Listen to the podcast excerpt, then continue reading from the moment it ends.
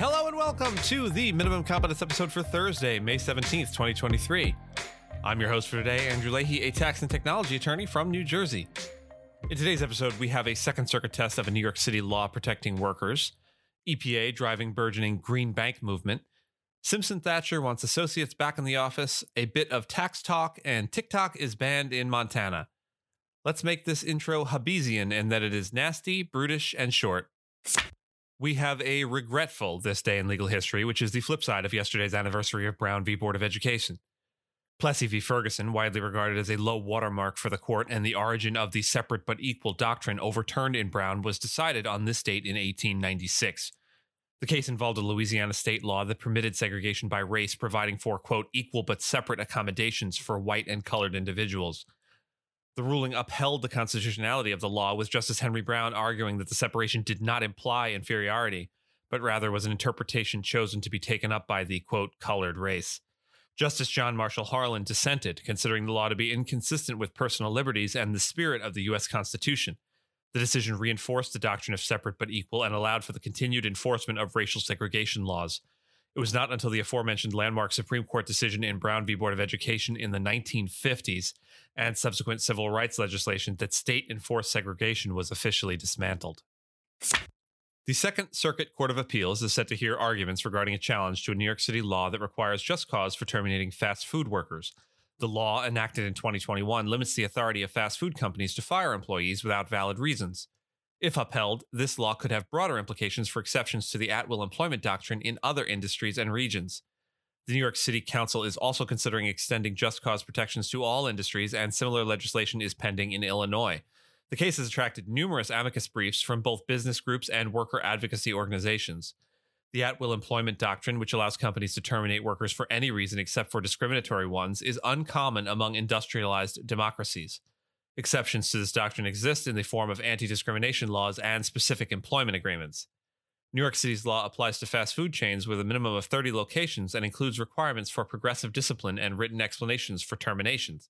A U S district judge previously rejected the challenge to the law, ruling that it does not infringe on the collective bargaining process. The arguments in the Second Circuit will further determine the fate of the law. The E P A's twenty-seven billion dollars Clean Energy Fund is driving the establishment of green banks in various states, irrespective of their political affiliation. Over the past few years, several states, including California, Colorado, Illinois, Nevada, and Pennsylvania, have launched green banks, while others are moving closer to implementing them. The Inflation Reduction Act, which includes the twenty-seven billion dollars fund, has encouraged states to embrace green banks as a means of generating job opportunities and investment in renewable energy. Typically associated with blue states, green banks are now gaining traction in red states like Alaska, Florida, and Texas. The E P A's funding could mobilize over two hundred fifty billion dollars in total investment, addressing a significant portion of the emissions reductions required to achieve President Biden's net zero emissions goal by twenty fifty. Local green banks, such as Maryland's Montgomery County Green Bank, are well positioned to leverage federal funding and have a track record of aligning with environmental equity objectives. However, advocates express concerns that Republican-led efforts to rescind climate provisions could undermine the benefits for disadvantaged communities. Despite the establishment of green banks, some southern states still have policies that discourage residential solar projects, posing additional challenges to clean energy adoption. Simpson Thacher, a prominent big law firm, has implemented a policy stating that associates must be present in the office at least three days a week to be eligible for annual and discretionary bonuses. The firm recently updated its employee handbook, warning that associates who fail to comply may have their bonuses reduced or become ineligible entirely. As the pandemic subsides, in reality or in practice, law firms are grappling with how to encourage lawyers, particularly junior associates who, the logic goes, benefit from in-person training, to return to the office. Simpson Thacher's move follows a similar announcement by Sidley Austin, another major big law firm, which emphasized that attendance would be a factor in bonus considerations.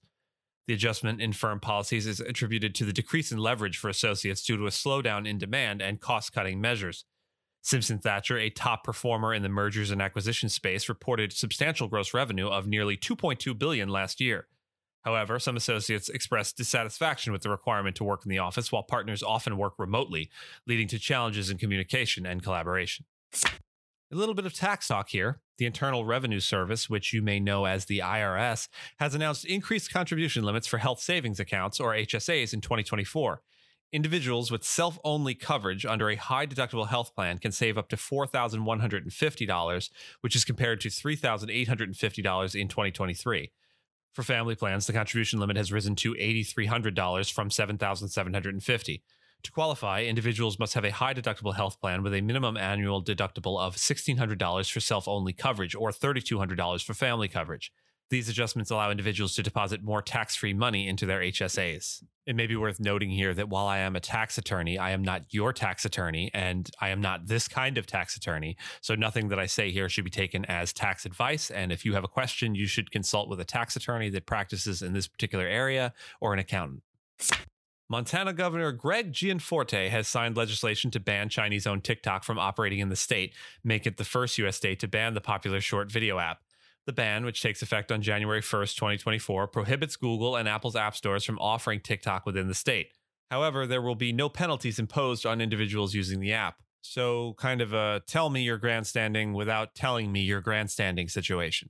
TikTok, owned by ByteDance, responded by stating that the new law infringes on First Amendment rights and that it will continue to defend the rights of its users. The app has faced concerns about potential Chinese government influence and has over one hundred fifty million American users, mostly teenagers. The ban is likely to face legal challenges, and the American Civil Liberties Union, that's the A C L U, has criticized it as unconstitutional. Former President Donald Trump's attempt to ban TikTok and WeChat in twenty twenty was blocked by multiple courts. If the ban is effective, users of TikTok will have to get their Big Sky content from neighboring North Dakota, which has, at best, a solid medium sky. And with that, thank you so much for listening to Minimum Competence, your daily news podcast for lawyers. If you're looking for more than Minimum Competence, links to further reading on all the topics touched on today are in the show notes. If you have any questions or story suggestions, you can find us on Mastodon on the E S Q dot social instance. I'm at Andrew, and my co-host Gina is at Gina. The views, thoughts, and opinions expressed in this podcast are those of the hosts and do not represent those of any organization we may be affiliated with. Nothing here should be construed as legal advice because it's not legal advice. Reviews go a long way towards helping new listeners to find our show. If you have a moment and can leave a rating or review on your podcast player, we'd appreciate it. And if you know someone that might be interested in the story we cover, consider sending them the episode. Minimum Competence is available at minimum comp dot com and wherever it is that you get your finely crafted podcasts. We'll see you back here tomorrow, and until then, ponder. How long do you think the human species has collectively spent trying to teach animals not capable of mimicking speech how to talk? Did one cave person try it once and give up, or did we keep giving it a go?